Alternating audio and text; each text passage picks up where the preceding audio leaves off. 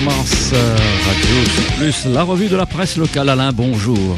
Eh oui, bonjour et bon début de semaine. Tandis que le GIR nous parle de harcèlement sexuel qui serait enfin reconnu en tant que délit, le quotidien, lui, titre sur l'aide au voyage. Les aides au voyage de la région, on le sait, il n'y a pas si longtemps, c'était avant la guerre du Covid, eh bien, vous aviez droit à 300 euros euh, si vous aviez un revenu de moins de 18 000 euros environ, je crois. Donc, par voyage. Alors maintenant, euh, c'est plus tous les ans, ce sera seulement tous les trois ans qu'on pourra solliciter l'aide de la région et le montant sera plus important pour les bas revenus, mais moins important pour les plus hauts. Alors on n'a pas encore les montants, mais ce sera peut-être 500 euros de réduction pour les plus démunis et euh, seulement 100 ou 200 euros, voire rien du tout, pour ceux qui ont les moyens de se payer un billet d'avion de leur poche. Alors vous me direz que depuis deux ans, bah, on a pu faire des économies sur les voyages puisqu'on ne pouvait plus voyager. Maintenant, on peut, à condition bien sûr d'être Vacciné, bah oui. Alors quoi qu'il en soit, bah là aussi on va pas parler de choses qui fâchent, mais pour nous le pass sanitaire et le pass vaccinal est toujours de rigueur, et c'est ainsi que le préfet, notre bon gouverneur, l'a encore rappelé récemment. Mais les journaux, finalement, ne s'intéressent plus du tout au Covid, puisque finalement, on sait que la guerre en Ukraine a caché euh, la guerre mondiale du Covid.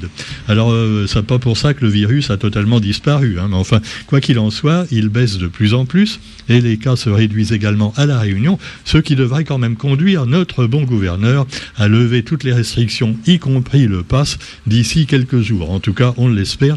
Vous me direz qu'il y a des élections bientôt, et une fois qu'on aura réélu notre bon Emmanuel Macron, eh bien certainement on remettra le pass. Bah oui, il suffit qu'il y ait quelques cas en plus dans les hôpitaux. Ouh là là, peut-être qu'on va pas pouvoir gérer. Oui, parce qu'il continue à baisser le personnel des hôpitaux, tu vois, depuis deux ans. Ils s'en foutent. Bon, alors l'argent, l'argent, toujours l'argent. Et l'Europe, l'Europe. Et pendant ce temps-là, eh bien, l'ultralibéralisme continue. L'aide au voyage, donc je vous disais la réforme de la continuité territoriale, donc qui fait la une du journal, et puis également dans le quotidien la mobilisation pour l'Ukraine. Alors là aussi, bon, je ne veux pas dire qu'il y a deux poids, deux mesures, mais euh, quand il y a des manifestations, par exemple des gilets jaunes ou ex-gilets jaunes, euh, pour protester contre différentes choses, même s'il y a 2000 personnes, ça ne faisait plus tellement la une des journaux, hein, euh, il y a encore un an. Mais maintenant, par contre, le conflit en Ukraine, il y a beaucoup moins de monde, et c'est peut-être dommage hein, qu'il y ait moins de monde pour les manifestations pour l'Ukraine, mais on remarque que ça intéresse beaucoup plus les journaux. voilà, c'est, ça dépend des manifestations par exemple, si vous faites une manifestation pour l'écologie, par exemple, voilà, le parc du volcan, les tyroliennes, voilà, là, il n'y aura certainement pas une page dédiée dans le journal. Par contre, il y a quand même un petit article dans le quotidien, c'est dans le courrier des lecteurs, Jacques Hollet, euh, bien connu également pour euh, son action écologique et de protestation bien souvent contre euh, bah, certaines injustices à la Réunion, et qui vient nous voir d'ailleurs de temps en temps avec l'association Domoun La Plaine, qui proteste donc contre les tyroliennes, non pas contre le parc mis en place par André Tianakoun, non, non, mais contre simplement les tyroliennes, dont il est question également d'en faire à Silaos. Alors voilà, pour lui, bah, ça ne sert à rien, ça ça fera pas plus marcher le tourisme pour autant, et puis ça risque de nuire à des espèces endémiques de la Réunion. Alors évidemment, vous me direz que les petits papillons qui volent dans la forêt, la plupart des gens s'en foutent, tu vois. Ils s'inquiètent plus de l'augmentation du prix de l'essence que de l'écologie. Mais que cela dit, eh bien, euh, pour euh, Jacques Hollet, il faut revenir un petit peu, par exemple, sur un papillon qu'il a photographié sur le piton d'Huguin le Piton du Gain, où finalement il va y avoir euh, une grande route, euh, une piste, euh, voilà, de plusieurs mètres de, large, pour également, alors 30 mètres de long et, 5 mètres de large pour une plateforme, donc en haut du Piton du Gain, pour permettre le départ des, des tyroliennes, 10 tyroliennes qui arriveront en bas, donc après, donc, oui, quelques secondes de, peur pour ceux qui vont le faire, pour se faire peur exprès, hein, c'est un peu comme le saut à l'élastique. Et alors ils vont passer au-dessus même d'un lotissement. Mais euh, surtout, est-ce que tout ça va pas faire du dégât dans la biofaune, la biodiversité du piton du gain et également la flore? Alors il nous parle par exemple, du papillon euh, forbanta, euh, un peu un symbole de la Réunion, un papillon noir avec des taches vertes qu'on ne trouve que chez nous, qui est endémique. On a des modèles un petit peu semblables, des genres semblables à Madagascar et en Afrique, mais le nôtre autres, le Forbanta, c'est vraiment le symbole de la Réunion. Alors, est-ce qu'il n'y a pas encore d'autres espèces protégées qui sont menacées au piton du Gain s'interroge Jacques Ollet. Alors moi, en tant qu'entomologiste amateur depuis des décennies, je peux lui dire que des autres espèces, je ne sais pas. Il y a trois espèces protégées à La Réunion. Le, fameux Salamis augustina, un papillon que vous n'avez peut-être jamais vu vivant, moi non plus d'ailleurs, parce qu'il ne vit que sur le bois d'ortie. Et le bois d'ortie, les gens l'ont tellement ravagé pour faire des tisanes ou n'importe quoi qu'il n'y en a plus. Alors il y a encore des endroits où il y a du bois d'ortie, mais tellement rare que finalement, euh, moi la dernière fois que j'ai vu des chenilles euh, sur un bois d'ortie, euh, je vous dirai pas où je l'ai vu, c'était il y a quand même bien 15 ans. Hein. Et alors voilà, on n'a pas revu ce papillon depuis, depuis lors, de même que également l'Antanarsia borbonica, qui est très joli, euh, mais euh, qui lui vit sur plusieurs espèces, ce qui lui permet quand même de résister un petit peu. Pour le Forbanta, c'est autre chose, parce que lui, il a été victime de des parasites qui avaient été faits euh, pour lutter contre le papillon Vincent. Le papillon Vincent, c'est le papillon introduit par Monsieur Vincent parce qu'il est très joli, noir et jaune. Hein. Celui-là, vous le voyez un peu partout. Alors, il bouffe un peu les citronniers. La chenille bouffe les Donc on met quoi? On met des produits chimiques, on écrase les chenilles, et euh, malheureusement ça a aussi tué le papillon forbanta endémique, qui lui est relativement inoffensif. Bref, euh, quand on fait euh, de la nature aménagée, comme c'est le cas au Piton du Gain bientôt, comme c'est déjà le cas dans d'autres endroits sympathiques, mais qui sont quand même pas la vraie nature, eh ben effectivement on peut se poser des, des questions. Moi je me baladais hier, pas loin de chez moi, dans un petit parc qui a été aménagé à Bois d'Olive. C'est très joli il hein, n'y a rien à dire là-dessus. Euh, avant, quand j'y allais, c'était en friche, il y avait plein d'insectes et même de caméléons et d'oiseaux. Maintenant, il n'y a plus rien du tout. Ah si, j'ai vu des nids de béliers. Voilà, c'est tout ce qui reste. Alors évidemment, parce qu'ils ont tout rasé, euh, ils, taillent le gazon, alors la souffleuse, la débroussailleuse, toutes les semaines, ça y va. Et évidemment, c'est bien. Hein. Il y a un joli parc pour que les riverains puissent se balader. Il y a également un jardin, des jardins euh, donc aménagés pour les riverains. Mais cela dit, bah, il n'y a plus du tout d'animaux.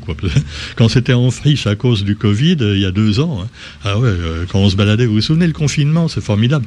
Là, je me baladais là, bah, c'était, magnifique. Et maintenant, bah, c'est un parc, voilà, un parc comme un autre, comme le sera également le Piton du Gain dans quelques temps, comme le sont déjà le parc des Palmiers ou, le parcours de santé euh, des 400, qui sont très bien, hein. il n'y a rien à dire là-dessus. Mais il faut penser également à laisser la nature sauvage quelque part. Et malheureusement, on n'y pense pas assez. Parce que c'est dans la nature sauvage où il n'y a pas de, de débroussailleuse qui passe, que finalement les insectes peuvent vivre, ce qui permet aux oiseaux ensuite d'avoir de la nourriture. Voilà, et puis évidemment, il y a aussi le problème des chats et des chiens errants maintenant, qui est une véritable catastrophe, mais ça, c'est encore un autre problème. Le chat étant un prédateur qui mange tout, lui. Hein. Ah ouais, le chat devient sauvage, et même quand il n'est pas sauvage d'ailleurs, il te bouffe tous les caméléons, tous les lézards, toutes les couleuvres et tous les oiseaux dans le jardin. Voilà, il n'y a plus rien. Bon. Alors cela dit, vous avez aussi l'actualité euh, toujours euh, un petit peu plus sympathique, on va le dire, avec la belle aventure des délices de Préma. Alors c'est une dame qui a eu euh, voilà un prix au concours de concours général agricole. Hein, il y avait le salon de l'agriculture et elle a remporté deux médailles d'or pour sa première participation. C'est Madame Préma Pache qui a assis sa réputation dans le petit monde des confituriers. Et voilà, vous pouvez acheter ces confitures. Je ne sais pas si on peut en trouver facilement dans tous les supermarchés. C'est peut-être pas évident parce que c'est quand même limité, hein, évidemment.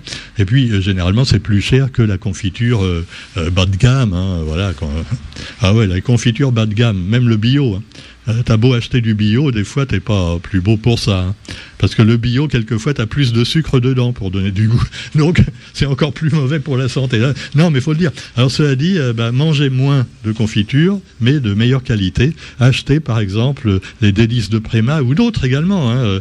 Euh, voilà, je vais pas citer les marques, on va me dire que c'est de la pub après. Mais il vaut mieux en manger moins et puis en peu plus petite quantité, mais de la bonne qualité, ne serait-ce que pour éviter le diabète. Voilà, parce que euh, le sucre, c'est pas bon. Hein. La confiture, un petit peu oui, mais trop, c'est pas bon. Mais enfin bon, vous me direz, je répète toujours la même chose, je d'autres, excusez-moi. Pendant ce temps-là, le point sur l'invasion de l'Ukraine par la Russie. Alors là aussi, l'étau se resserre autour de Kiev, avec malheureusement de plus en plus de dégâts, puisque comme Poutine n'arrive pas à conquérir, euh, voilà, comme ça, euh, ah oui, parce que l'autre il se défend, hein. il dit à son peuple, allez, on va se défendre, allez-y, allez-y. Et alors du coup, bah, tous les civils s'en vont, sauf les, hommes qui restent pour se battre. Et puis également, bah, il y a, la, sécession un petit peu dans, dans les provinces proches de la Russie, à l'ouest, et finalement on ne sait plus si ce ce sont euh, des militaires officiels ukrainiens ou des rebelles ou des, euh, ou des nazis, comme l'appelle Poutine. Et finalement, bah, tous ces gens-là font beaucoup de dégâts. Et puis il y a aussi la cyberguerre.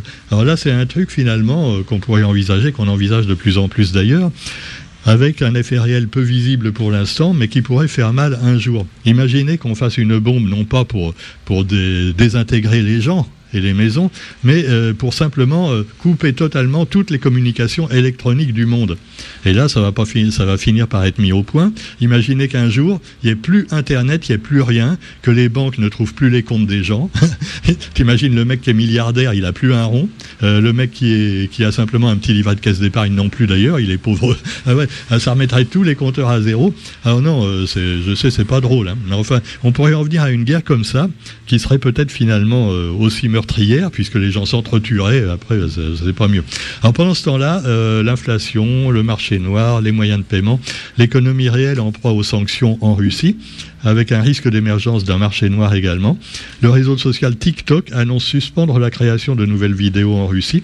Alors on sait qu'on a supprimé en Europe les chaînes russes qui était pas mal, hein, d'ailleurs, RT, Sputnik, qui disait pas que des fausses nouvelles. Et puis, bah, Poutine fait pareil avec les chaînes, évidemment, américaines. Hein, Alors voilà, euh, est-ce que c'est le bon moyen de rétablir les vérités dans un sens comme dans l'autre? Quoi qu'il en soit, c'est la guerre également à ce niveau-là la guerre qui malheureusement continue. Alors notons également la présidentielle en France, oui, parce qu'on ne parle plus du tout du Covid et de la présidentielle, mais euh, eh oui, c'est toujours là, hein. ils vont la faire quand même, la présidentielle. Éric Zemmour, alors euh, déjà, il a lancé un appel, moi j'ai vu ça sur Internet, il a lancé un appel au président Macron, euh, Zemmour. voilà, maintenant, monsieur le président, que vous êtes déclaré candidat, je vais vous dire, ce, je vais pouvoir vous rencontrer. Hein, ah oui. Encore faut-il que, Macron euh, euh, voit tout le monde. Hein, je ne sais pas, parce que il pourra faire un débat avec chaque candidat séparément. Il y en a un peu beaucoup. Hein. Au deuxième tour, sans doute. Hein, au deuxième tour. Donc, qui gagnera, euh, qui sera au deuxième tour? À moins que quelqu'un gagne dès le premier tour. Ah ouais, ça a été le cas à l'étang salé, pourquoi pas pour la présidence de la République non, tout, tout est possible. Marion Maréchal Leclerc rallie Zemmour. Ah oui, on a appris ça. Maréchal, nous voilà. Ah oui. Alors évidemment, euh, Marion Maréchal, euh, c'est dingue, hein, c'est la nièce de Marine. Elle trahit. Euh, ils n'arrêtent pas de se trahir dans cette famille, c'est terrible. Hein. Alors, elle a pris parti pour Éric Zemmour. Je te dis pas la tête de Marine. Alors, Jean-Luc Mélenchon, lui, a appelé lors d'un meeting en plein air à des alliances altermondialistes hors de l'OTAN. Voilà, donc euh, Éric Zemmour, lui, il n'a pas encore trop parlé de ça. Lui, son problème, c'est les réfugiés, tu vois. Déjà, il a dit, je ne veux même pas de réfugiés ukrainiens. Hein. Ah, c'est peut-être des réfugiés un petit peu plus sympas que ceux qui viennent de pays un peu euh, sous-développés, mais j'en veux pas quand même. Voilà, bon. comme ça, c'est dit. Alors, euh, choisis ton camp, camarade ou compagnon, ou ce que vous voulez. Quoi qu'il en soit, eh bien, on espère qu'il y aura de meilleures nouvelles demain, et on se retrouve quant à nous pour la revue de la presse demain matin. Salut